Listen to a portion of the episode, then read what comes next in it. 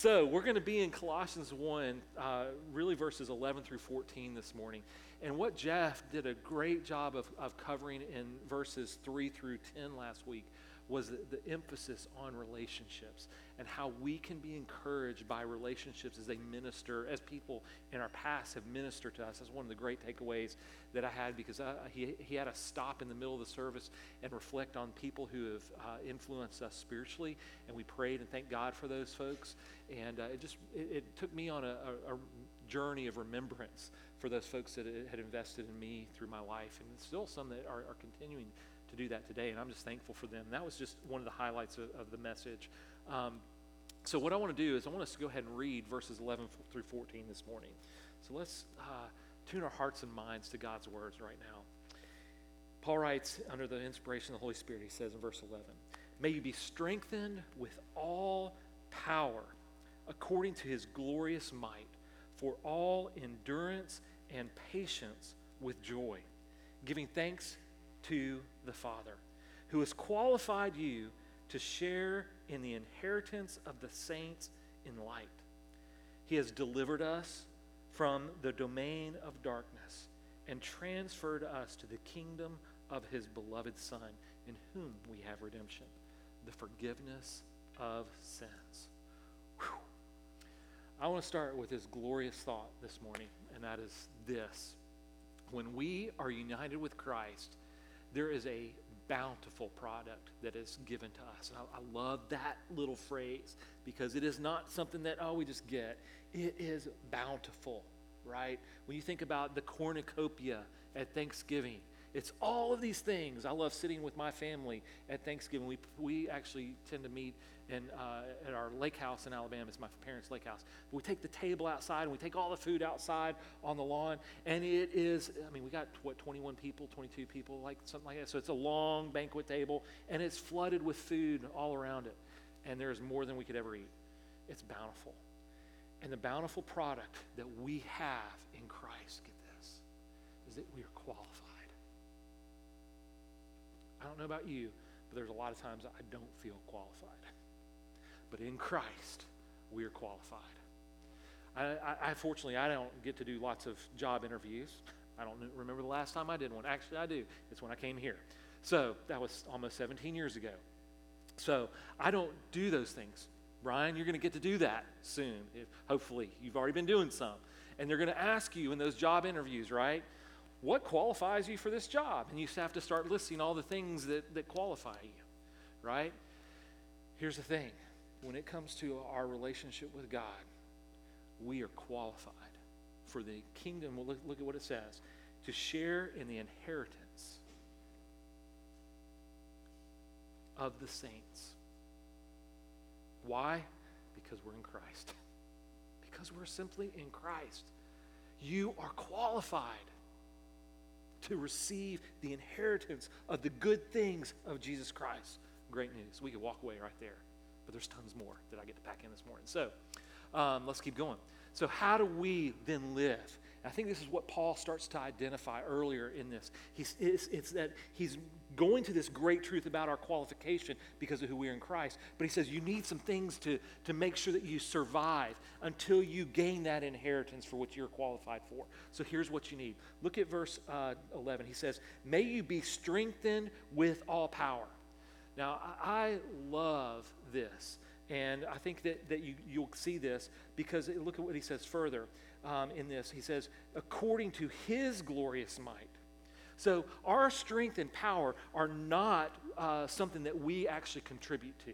He's saying that you can be strengthened, that you can be empowered because of who Christ is. And because Christ is all sufficient, guess what? The power that, and strength that we have is all sufficient because of it comes straight from Christ. Now, let's let's talk about this because I, I think these are really cool things uh, little nuggets packed in here. So when you look at this, the strength and power that we are given are for a purpose. And did you get these two things in the end of verse 11? They are for all endurance and patience. Okay? Now, let's talk about this idea of endurance for just a little bit. Endurance deals with circumstances. So when you're faced with tough circumstances, what do you need? You need the ability to endure those situations. look over at Philippians 4. So you, you probably won't even have to flip a page, likely. It may be right there on the left. Okay, Philippians 4. We're going to read verses 11 through 13. Paul here writes something very, very similarly. Okay, he says, Not that I am speaking of being in need, for I've learned in whatever situation, there we go, situation, endurance for situations, I am to be content. Isn't that great? So here's what he says further I know how to be brought low, and I know how to abound. In any and every circumstance, I have learned the secret of facing plenty and hungry and abundance and need. Here's how. Verse 13 I can do all things through Christ who strengthens me. Hmm. When Christ is present in your life, you have the ability to live in every situation or circumstance with contentment and to endure. Now, let me say this. I'm going to pick on my brother for a second. You know where I'm going, Katie? My brother, we were uh, out on the lake one day and he was trying to get his son to teach him how to water ski. And he's like, You can do all things through Christ who strengthens you. That's not about water skiing. okay? That is not, that verse is not to be quoted so you can jump out of a plane without a parachute and, and land. Okay, safely. You can land, but not safely. Okay? That is not what that, I can do all things through Christ. And That is not what that's about. It's about being content in every circumstance so that in every situation you can overcome because Christ is in you. And He is the one who provides for your every need. And it's about contentment, finding your satisfaction and fulfillment in Christ and Him alone. And how many times do we try to do that apart from Him? See, that's when we fail. That's when our contentment, we, we start to struggle in those situations because we're looking for something other than Christ to find contentment in. That's where we won't endure.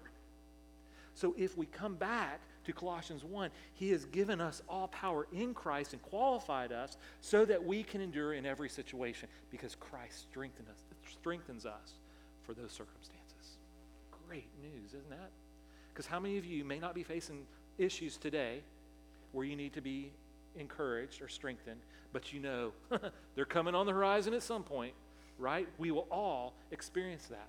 Why? Because Christ uses situations in our lives to create struggles so that we would become dependent on Him prayerfully and practically so that our character is changed and we understand the hope of glory. That's the biblical principle. So He will put you in places where you have to endure. Now, let's look at the next one. So that's endurance. The second quality right there is he says that we need to be patient.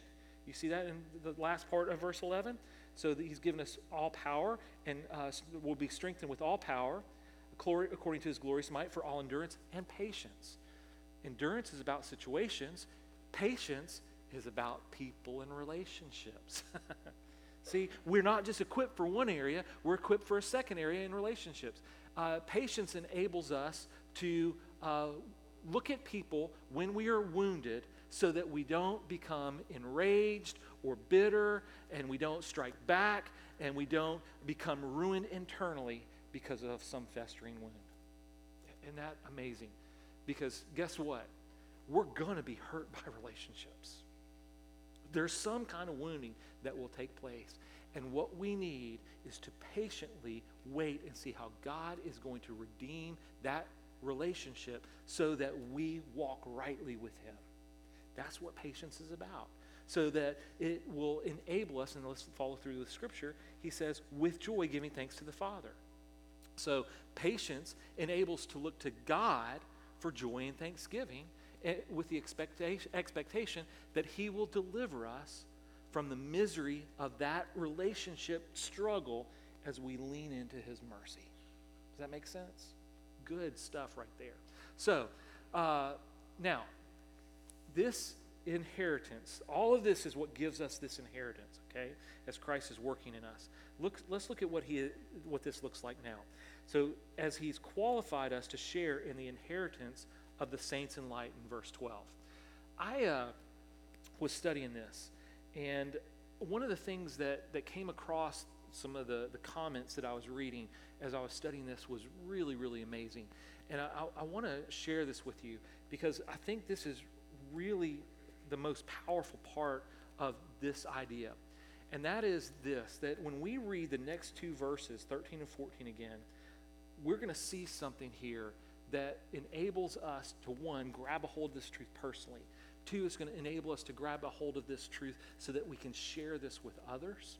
And I think that's, that's something that all of us as a church and as individuals need to, to grow more confident in is our ability to share the gospel. And what these two verses are, are this they're a compact gospel.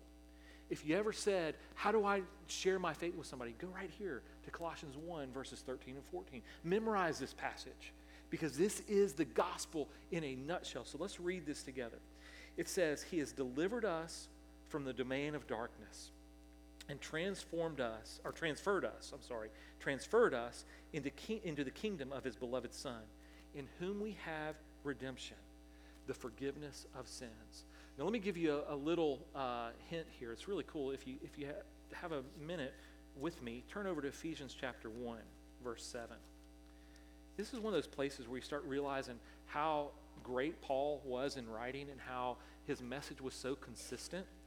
Look at verse uh, Ephesians 1, verse 7. It says, In him we have redemption through his blood. Isn't that what we just read in Colossians 1? Now, he adds in this here in Ephesians, uh, through his blood, the for, and then he goes, the forgiveness of our trespasses, according to the riches of his grace. It's almost the exact same uh, wording in the Greek in both Ephesians 1 7 and Colossians 1 13, 14.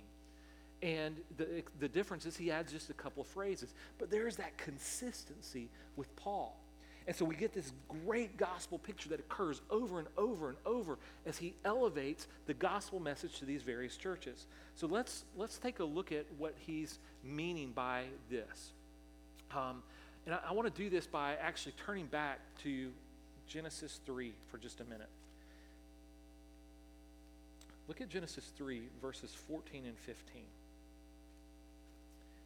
This is a really interesting passage, and I, I know I've referenced this a lot, oftentimes, but I want to do this in this context again because I think it gives us a clear picture of the gospel as well and helps expand the idea of Colossians 1. So in verse 14 of Genesis, it says, of Genesis 3, the Lord God said to the serpent, Because you've done this, cursed are you above all livestock and above all beasts of the field. On your belly you shall go, and dust you shall eat all the days of your life. Now, this is where it gets really interesting. I will put enmity between you and the woman, and between your offspring and her offspring. He shall bruise your head, and you shall bruise his heel. That verse 15 right there is one of these great pictures and prophecies about the, the coming of Christ, his death, but also uh, his resurrection in a sense, and then the, the death of, of Satan or the destruction of his power. Now, how many of you saw The Passion of the Christ by Mel Gibson a couple years ago? Okay. Everybody raise your hands really, really good. Uh, if you have not seen that, look around, see who has, okay? And I want to encourage you, you need to watch that. Juliana, you haven't seen it. You're watching it this Easter, okay? Because it's a phenomenal movie. I get to control what's on the TV at our house. So she's watching it. Um, do you remember the scene when Jesus is in the Garden of Gethsemane? And I love how Mel Gibson uh, directed this scene because I think he stretched the biblical scene in truth, but he brought in the picture of Genesis 3. Because Jesus is on the ground in agony, uh, praying over what he's about to endure with the, the trial, the crucifixion. Uh, and, and he's sweating these drops of blood because he's in so much in, intense uh, agony about this and, and uh, stress. And Mel Gibson uniquely has this character who's depicting Satan off to the side in dialogue with Jesus. And as Jesus is on the ground, kneel, bending uh, in prayer, this serpent comes out of the gown of the character of Satan. And Jesus, it starts to move of his hand. Jesus stands up, and then they enter in this dialogue. And then Jesus stomps the head of the serpent. And then Jesus is going to go off to his crucifixion. Mel Gibson got that concept from Genesis 3:15. I remember watching that in the theater and just weeping. Weeping at that picture of the gospel. Because what Christ has done is he has defeated death and sin on the cross through the resurrection. And there's no greater thing that we could celebrate. I, I was sharing this, another image came to mind. I'm, I'm, a Lord of the Rings guy. I love the, the, the trilogies and the, the Hobbit books themselves are just powerful reads and uh, great, great movies. And there's this one scene in The Lord of the Rings, I think it's in the, the first one. Um, it may be the second, I can't remember the, the, exactly right now. But there's this picture where uh, the Morlog, is a, uh, which is this big demonic, fiery creature, is chasing the fellowship. And they go across this little stone bridge that's wide enough for them to, to run across one by one. And Gandalf turns around as the Morlog is coming uh, back uh, to chase them as he's starting over the bridge. And Gandalf slams his staff down and says, You shall not pass. The bridge crumbles, and the Morlog starts to tumble down into this abyss. And if you remember the scene, I'm sorry if I'm ruining it, spoiling it for you, but the Morlog whips his little fiery whip up in the air and it grabs hold of Gandalf. And it pulls Gandalf off the bridge, and he's clinging to the bridge, and he says, Fly, you fools, to the rest of the fellowship. And then he tumbles into the abyss, and everybody, we assume that Gandalf has died. The next time we see Gandalf, he is no longer Gandalf the Gray. Who is he? Yeah, he's resurrected. He, he is this Christ figure that has gone into the abyss by the pull of the heel of the enemy. But he's come back to life and he brings a new life to the fellowship in his provision. Great little picture. And that's the beauty of the gospel, isn't it? That Christ had to suffer, that, that he paid the penalty for our sins upon the cross. His heel was bruised because he rose from the dead. It was not a final death for Jesus. But for the enemy, and you can read 1 Corinthians 15, it talks about how death has been overcome. There's the sting of death has been done away with by Christ and his victory. What a great picture. And that's what we get here in Colossians. This incredible picture of these things. Now, now here's let me, let me take this a little bit further, okay? Because I think this is where when we start looking at what the gospel really is for us in a practical sense, look back at verse 13 it says, He has delivered us from the domain of darkness. I want to stop there just for a minute. I want you to think about what your life was like before you knew Christ. What, what was the darkness that you were in? Yeah, I can shake my head can't, I can too with you, Brad. You know, and I'm not asking you to answer, okay? I, I, but I want you to remember that. I know my darkness was awful. It, it was destroying me inwardly, emotionally, spiritually. I was numb at best. And, and I was overcome by that darkness in misery. And I think about physical darkness itself. I, I don't like the darkness unless I'm really, really intentional about it. I've, I've been in a, a, a cave called um, the Underground Sea over in East Tennessee. And in that cave, we, we, as college students, we actually got to spend the night in the cave. You talk about an eerie, eerie feeling when they turn off all the safety lights and there's total darkness. You, you sit there and you think, well, I can still see something. After a couple minutes, you just realize that's your mind playing tricks on you that you're able to see. Because when that total darkness begins to settle in you, it, it is just numbing. It, it is just amazingly odd. That, that's the best way I could describe it. It's just there's, there's no way to really describe it. Utter darkness. I love going out to Cold Christian Camp at night. You know why? Because when you get out to Adams, out in that little area, you lose the light pollution. You know what light pollution is? The city lights don't bother you anymore. You, you, get, you lose the glow, and you can see the sky. And, and when you come back from Adams that way, down Kinney's Road, you can actually see Springfield light pollution. You can actually see the Nashville light pollution, and it's an amazing thing. There's nothing, though, like true darkness. And here's the thing what God has said in His Word right here through Paul, He says, through Jesus, we have been, been delivered from the domain of darkness. That is great stuff. Can I tell you about this word domain for just a minute? It's an interesting word. It's the same word that's used in Ephesians 6 to describe the authorities of, of darkness there that when Paul's writing about spiritual warfare. So the same word, why would it be translated as authority and domain? I started studying that a little bit. Here's the idea. When we think about the domain of darkness that we live in uh, before Christ, the idea is that that is what has jurisdiction over us authority and domain. So I, I was thinking about this uh, because I speed. I'm terrible. Y'all do too. Y'all are terrible.